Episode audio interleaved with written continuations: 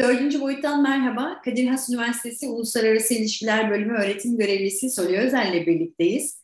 Türkiye gündeminde ekonomi ve kurdaki hareketlilik var. Ee, Solü Bey siz bu işi ekonomistlere bırakalım diyorsunuz ama e, geçtiğimiz programlarda bir yorumunuz vardı. Onu hatırlatarak başlamak istiyorum ben. Olmayan dolarları arka kapıdan satıyoruz. Yeni bir kur kriziyle karşı karşıya kalabiliriz demiştiniz. Şimdi üzerinden böyle 2-3 hafta geçti ki döviz kuru yeniden yükselişe geçti. Özellikle Avrupa Merkez Bankası'nın faiz yükseltme beklentisi ve Rusya-Ukrayna operasyonunun da e, hala devam ediyor olması Türkiye'ye ekonomik beklentiler noktasında ne getirecek Soli Bey?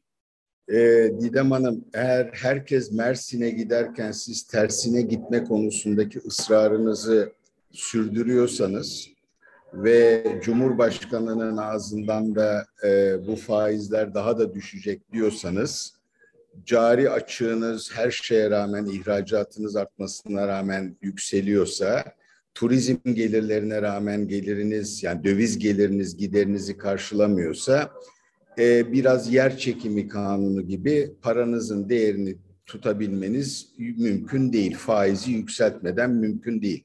Faiz iyidir, kötüdürün ötesinde bir konuyla karşı karşıyayız. Şu anda insanlar ellerinde eğer Türk lirası varsa, tasarrufları varsa bunu bankaya yatırdıkları takdirde eksi 56, eksi 58 filan civarında bir e, kazanç elde edecekler. Yani kayıpta olacaklar. O zaman herkes elindekini çıkarıyor. Ona göre bir talep patlaması da yaşanıyor. E, hükümet bu yanlış yoldan dönmediği takdirde de e, dediğim gibi olmayan dolarları satmayı sürdürecek. E, ama bütün e, gü, sözüne güvenilir iktisatçıların ortak noktası da hadi bilemediniz iki ay daha bu da, da sürdürülebilir. Ondan sonra büyük bir kur şoku yaşamamız eğer 23'ünde yapılacak para kurulu toplantısında farklı bir yöne doğru gidileceğine dair bir işaret çıkmaz ise neredeyse kaçınılmaz. Yani dolayısıyla bu artık ekonomistlere falan bırakılamayacak bir şey. Biz de vatandaşız çünkü bu işin sonuçlarıyla hepimiz yaşıyoruz. Evet. Peki buradan ziyaretleri bir geçelim öyleyse. Çavuşoğlu Rusya Dışişleri Bakanı Lavrov'la bir araya geldi. Tahıl koridoru ana konu başlıklarından biriydi.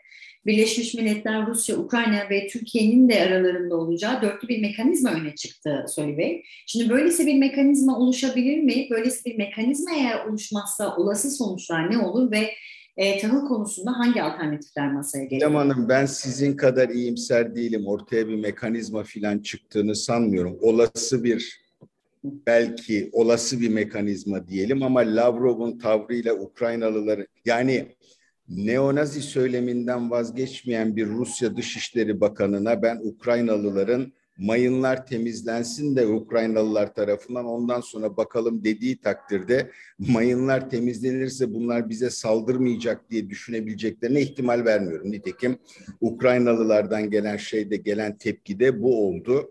Ee, aslında tabii bunlar Türkiye'nin yapabileceği şeyler, e, iki tarafında güvendiği bir ülke olarak ama iki taraf arasındaki güvensizlik aşılabilmiş değil ve bu mekanizmada e, Ukraynalıların mayınlar temizlendikten sonra kendi limanlarını koruyabileceklerine dair bir garanti olmadığı takdirde ne ölçüde garantiye inanılabilirse bu işin bir yere varacağını hissetmedim açıkçası. E, ikinci bir konu da vardı ona da müsaadenizle bir değineyim yani Suriye e, harekat konusunda da Rusların e, açıkça bir yeşil ışık yakmadıklarını düşünüyorum. Bir sarı ışıkta duruyor gibi.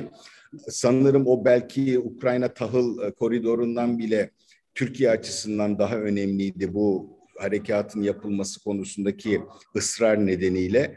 Oradan da bir şey çıkmadı. Yani bu ziyaretten e, Türkiye'nin e, bütün müttefiklerinin aksine belki Fransa dışında Rusya ile yakın ilişkilerini teyit etme ve Rusya'nın Türkiye'yi bizim Ukrayna'da karşı karşıya olduğumuzda tabii ki siz Suriye'de karşı karşıyasınız diyerek e, kendi safında göstermesi dışında galiba pek bir şey çıkmadı. Söyle Bey, Yunanistan'la olan gerginlik de bir yandan devam ediyor. Dışişleri Bakanı Çavuşoğlu Yunanistan'ın Ege Denizi'ndeki adaların e, silahlandırılmasından vazgeçmemesi halinde adaların egemenliğinin tartışılacağını söyledi.